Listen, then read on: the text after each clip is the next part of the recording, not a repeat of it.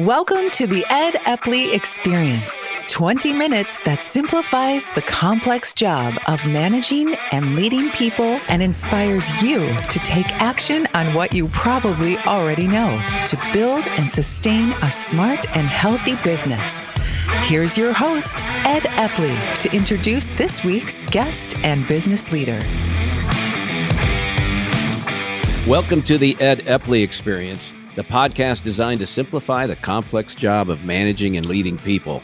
Our goal with every podcast is to share at least one proven business practice that will help you build a more sustainable, profitable, and purpose driven company.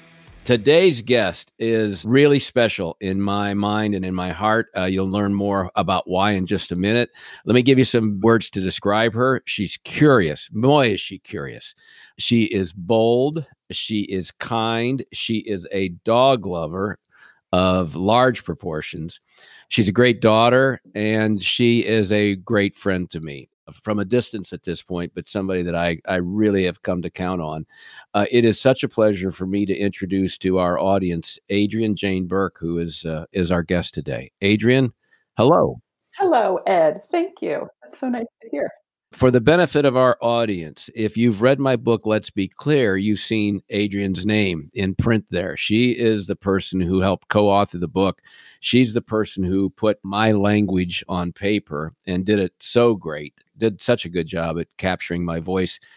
It made me look probably better or brighter than I am. So I really appreciate that, first of all, Adrienne. So thank you for all that that that labor of love that we did together. It was. Tell folks where you're at today and, and where home is for you. Uh, I'm in Easton, Connecticut, which is a little town of 7,000 people and 20 farms in Fairfield County, Connecticut. Fairfield, if you've never been there, is uh, quaint. Yeah. It's uh, it's a lovely area, isn't it? Beautiful. Yeah. Yeah. It's it's a special area. How far are you from New York City, roughly? Hour and 15 minutes on the train. Okay. And so when we first bought our house here, I was still commuting into the city. Yeah. For a job. And uh, I'm sure you miss it. Nope, not at all. Especially all the New Yorkers are here now. They've all come out. Our our housing market's doing great right now. tell tell the audience how we met, Adrienne. I want to I want to do justice to this, and your version is probably a, a more more accurate than mine. Right. So, well, when I was working as a business reporter, I was writing about small business for Yahoo, and Clay Mathile uh, published a book. So Clay now runs Aileron, and yeah. I his book came across my desk. I called him up for an interview. Uh, we did a story on the book, and then he invited me to come out to Aileron to do an onstage interview with him. It was my first opportunity to feel like Oprah um, about his book, and then he he let me stay at Aileron for a couple days to take the training class with you. And so, sitting in your class, I thought this guy Ed needs to write a book, and that's that's how it all began. Did, did you say that to me that day? I uh, did. Uh, well, okay. I think I think I was thinking it, but you said to me at the end of the class, "I'd like to stay in touch with you because I have a book idea." Yeah, yeah. Mm-hmm.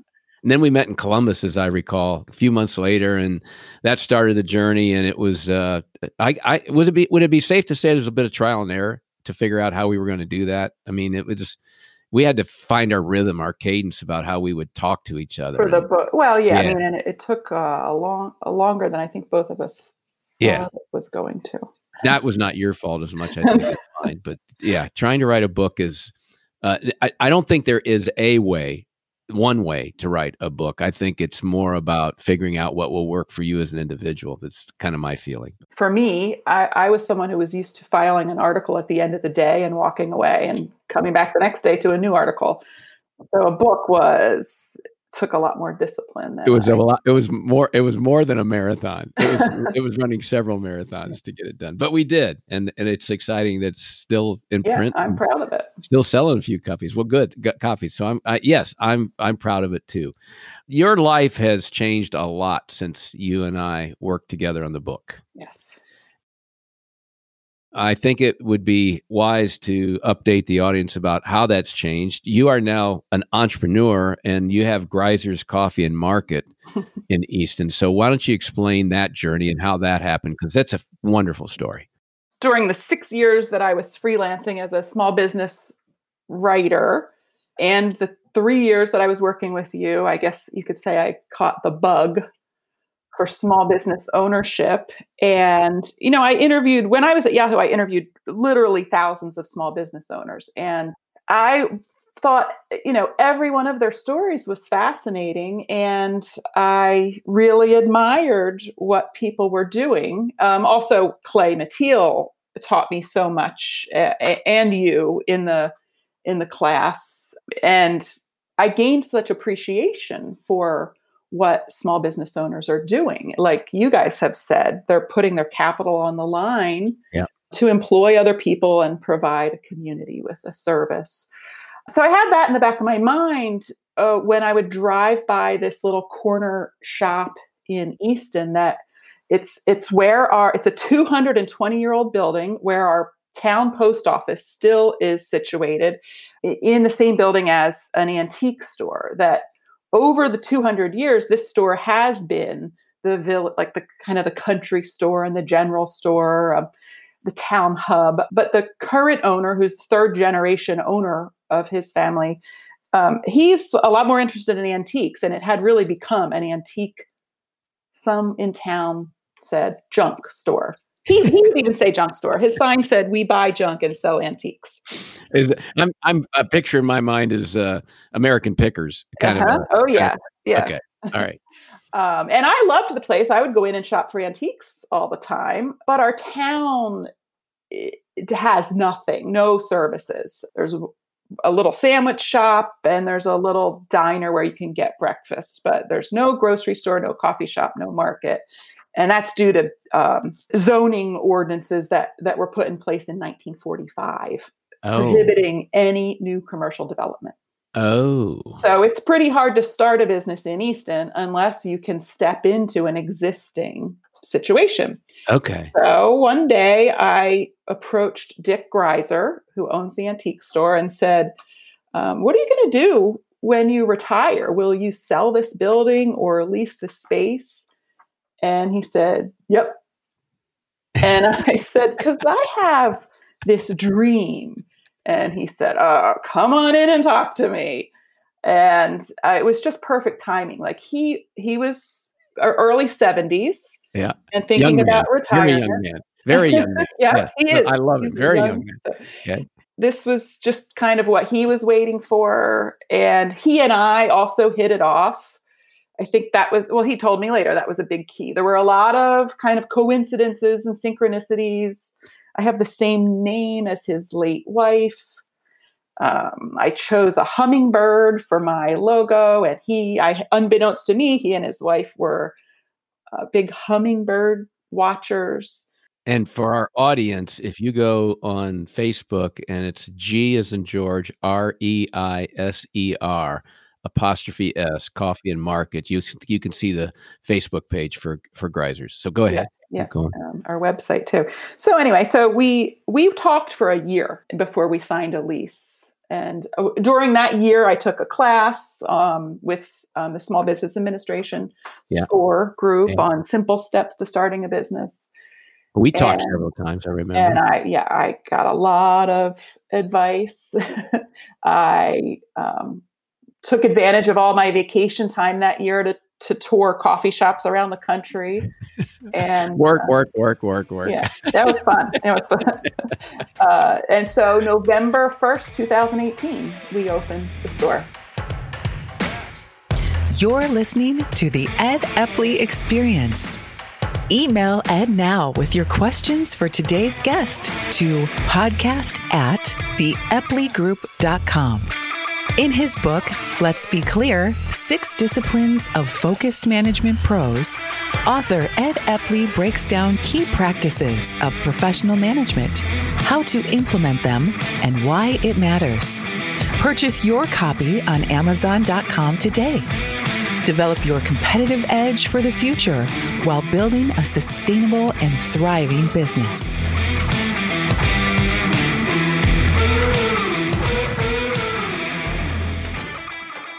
Did you open as you had planned? Did, was that on schedule? Were you behind? What, what happened there? Because usually most people, when they're opening a business, it goes it takes longer to get it open than they thought.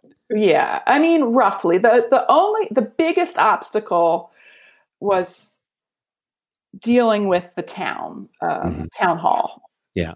So we have a health department, a building department that weren't used to dealing with new businesses setting up in Easton, and Yeah, I wonder why.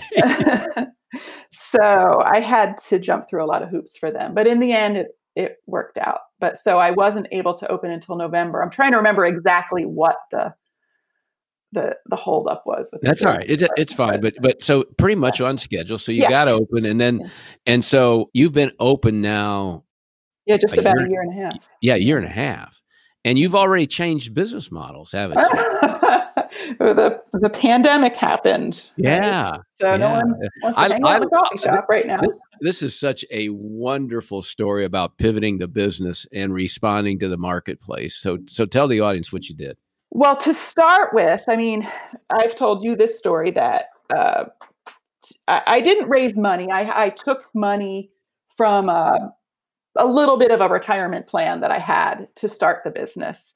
Worked with SCORE. Um, the my mentor there helped me um, write a business plan and establish a financial model. Yeah. Um, and that exercise to me, the financial model, I felt like, oh, this is total nonsense. Who knows how much money I'm going to make in a month or how many cups of coffee I'm going to sell in a week? This is just like pretend. Yeah. And w- ex- one year into business, I look back at the financial projection we'd made for year one. Yeah.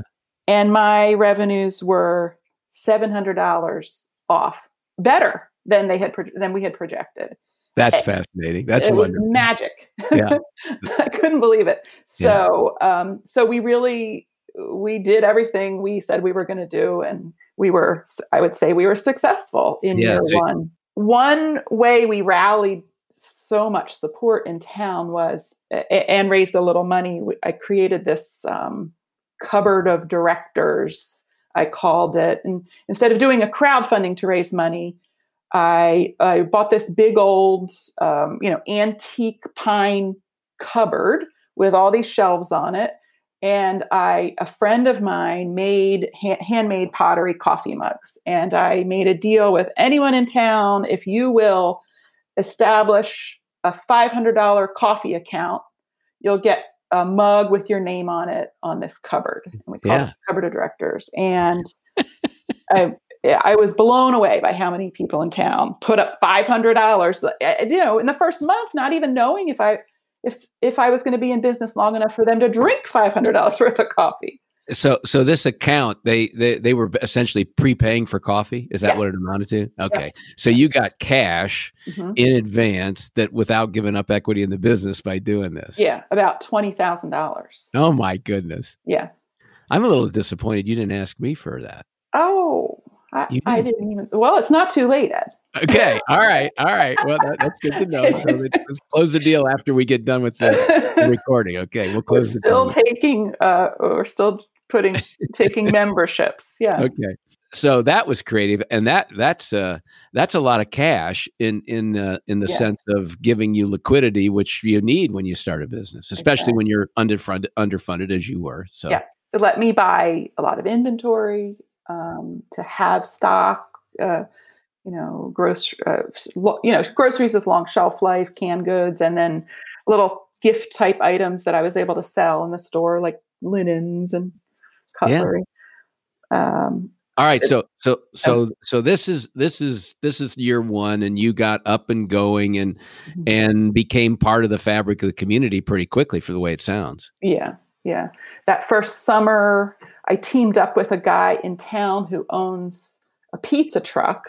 Okay. And he would come Thursday nights in the summer, starting like in July. We he'd park his pizza truck in our parking lot. Yeah. And we'd stay open late. And it turned into every Thursday night a town party It sounds like we, it. we set up tables and benches, you know, big Yeah. picnic tables and benches in the parking lot. People buy their pizza from him. Yeah. So they're supporting his business. And then they'd come into the store to get salads and sodas and ice cream. Um, So, so you you became more than coffee. You you by that time had, had added salads and sandwiches. Is, is is that was that always part of the menu? Yeah, we we sell paninis and Okay. baked goods, um, Okay. and then we, it's Greiser's Coffee and Market because we have this little, uh, almost like a little specialty food section or gourmet section. All right, but But then we you were had a place people would come and sit and have a breakfast sandwich or a croissant with their coffee, or come for lunch and have sandwich. Okay. And then what are the normal hours for the? Uh, we were open. Uh, we've changed since the pandemic, but we were open seven days a week, weekdays six to six, weekends eight to three. okay, so you were so Saturday and Sunday you were eight to three. Yeah, Okay, Yeah. and and you were working how many of those days typically? initially all of them. Yeah, and then I was able to kind of not be in the store on weekends. Very cool. And then right before the pandemic happened, I Yeah. had just really gotten to this point where I wasn't even putting myself on the schedule at all. I had my staff, I have six people working for me. So I could work on the business instead Yeah. of in the business, right? Like yeah. Well, and my guess is you were also front, you know, uh, out front and talking to people and knowing you, you were also doing great customer service. yeah, and I love that part of it. Yeah, You know, yeah.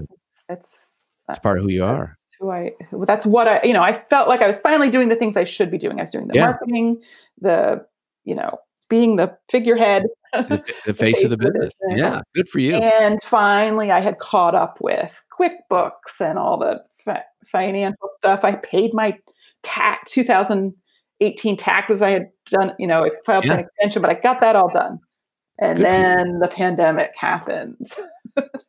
and everything So did you sh- go from being open to being shut down? Well, I was not shut down, you know, by the state. It, because we have the market, we were considered an essential business, or we could come come under that heading. I wasn't like strictly a restaurant that had to close, and so that's what we did. We shifted to doing only groceries, and uh, you know, it worked out. The coincidentally, the the distributors I buy from, where I would be buying 20 pounds of Cabot sliced cheddar cheese from my distributor in New York so that we could make grilled cheese sandwiches on the panini.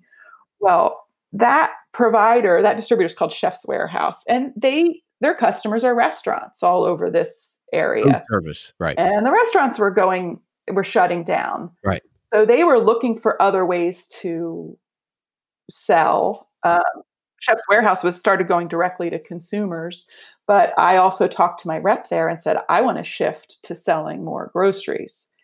And that's what we did. I started buying um, produce from them and more products like bottles of olive oil and things that So what did your hours look like then when you when you so we we switched um it, it was so much more work that we tried doing it seven days a week and realized we we just need a break.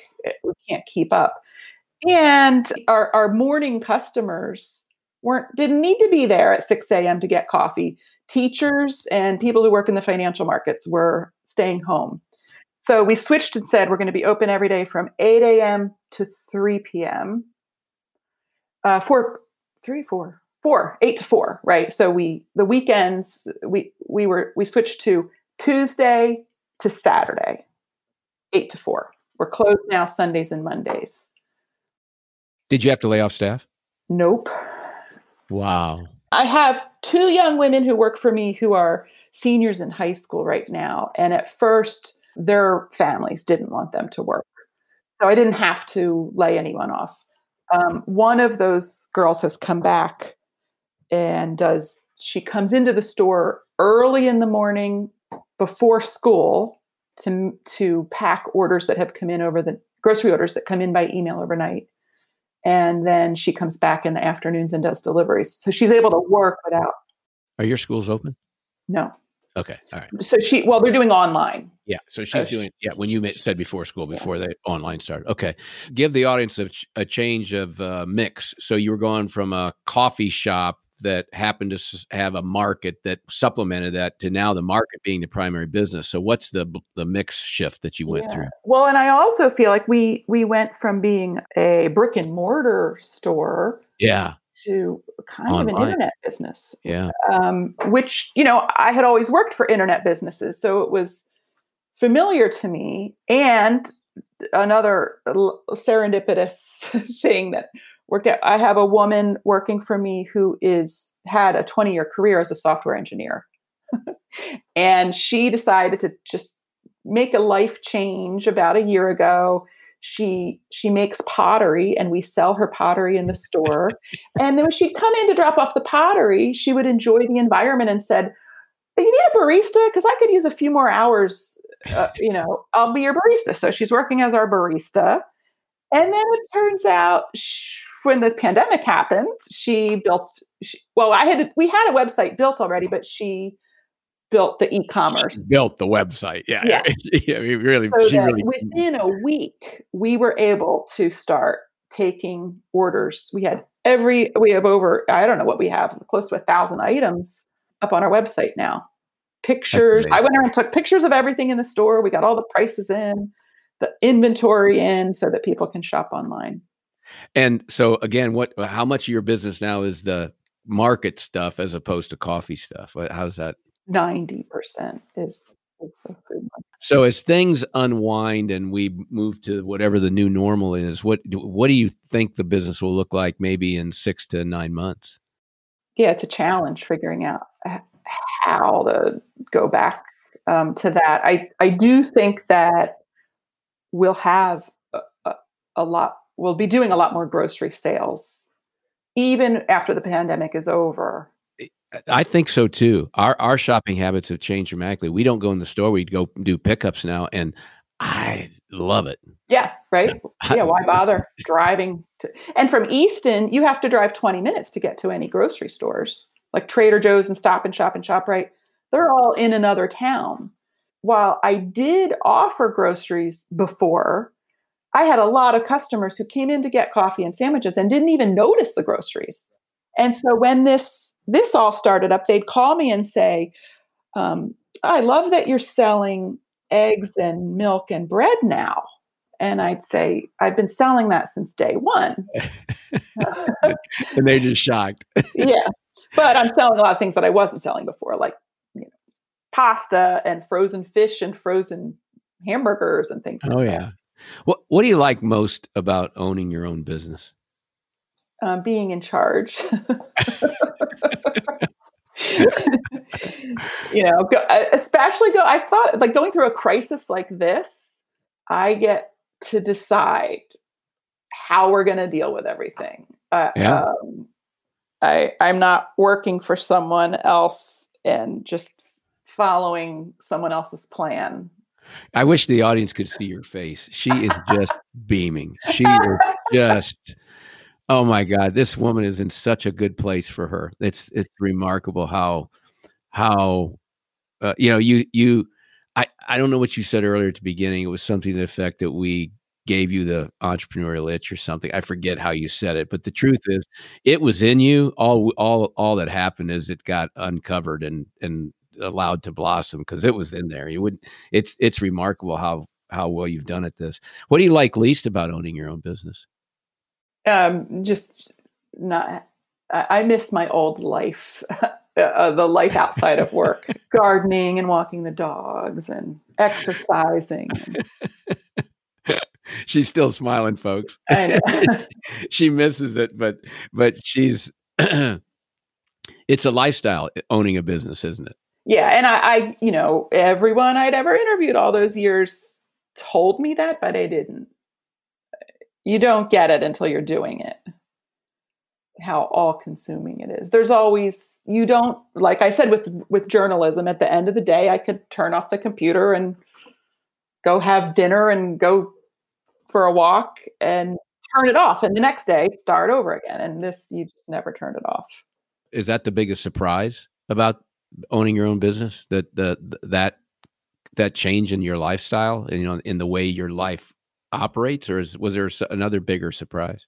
this this business in particular, it's been so surprising to me um, how appreciative customers are and people in my community are. Um, I, I feel like I've done well in most jobs that I've had, but I've never had so much positive feedback, and it's all from customers. You know, you clearly found a niche that needed filled in the marketplace in Easton, right? You mm-hmm. you clearly identified there was something lacking, but I th- I think you've had always demonstrated a social conscience for the for the area and and and business in general. I mean, you it was it it, it was doing something responsibly, and my guess is the the town pretty quickly figured out that that was going to be important to you, and and I my guess is that's resonated with them, which is another reason they want to support you.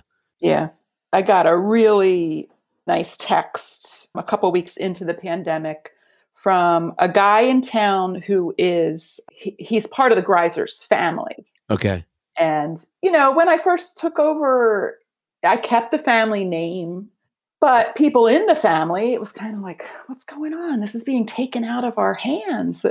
And I mean, they've been super supportive, but but you know, there's it's it was a big change to have this interloper show up and run the family business.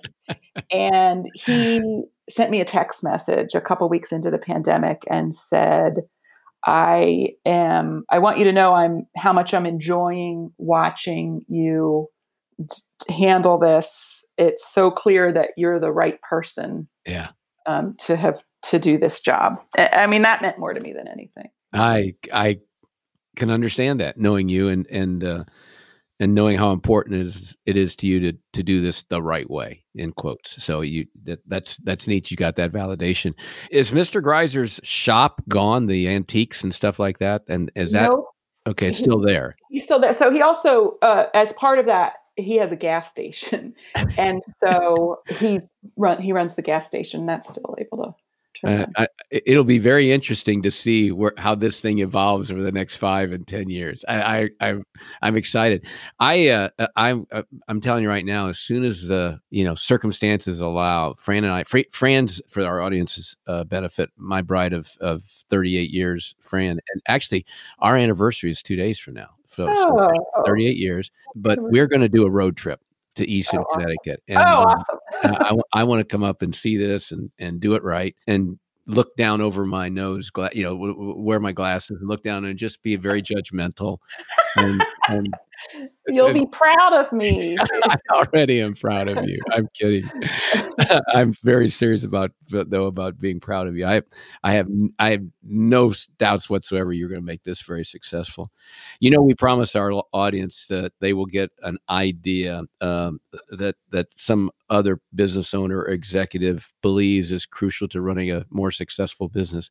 So, knowing now that you've earned the right to offer uh, about you really now have paid the dues. What's your one one thing? If you don't do anything else, a business owner, executive better better do this if they're going to be successful.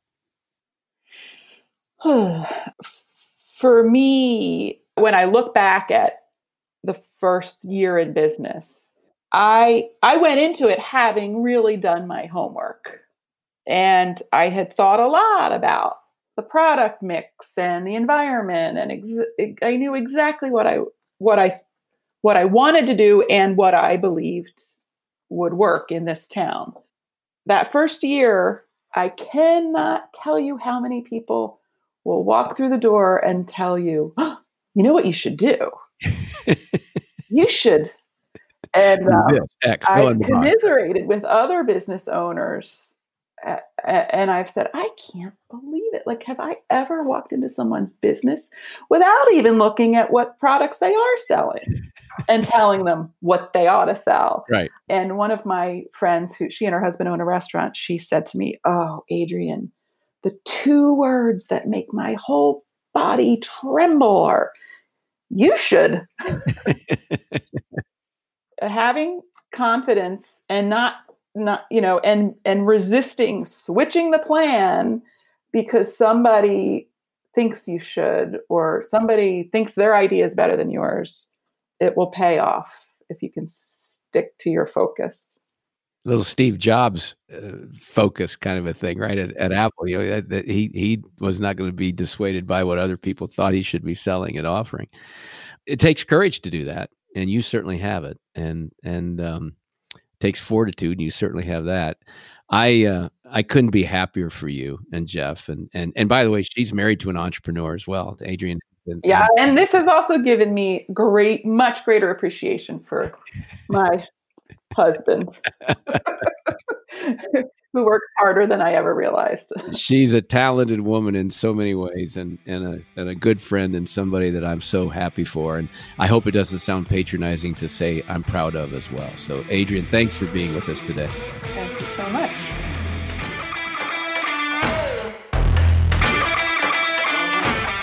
Thank you for listening to the Ed Eppley Experience.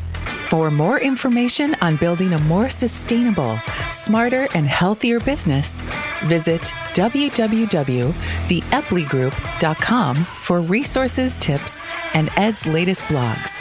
That's the Eppley, E P P L E Y group.com. Plus, take a free assessment at theeppleygroup.com slash assessment to find out how you measure up as a highly skilled and accomplished manager and where to focus on improving your skills.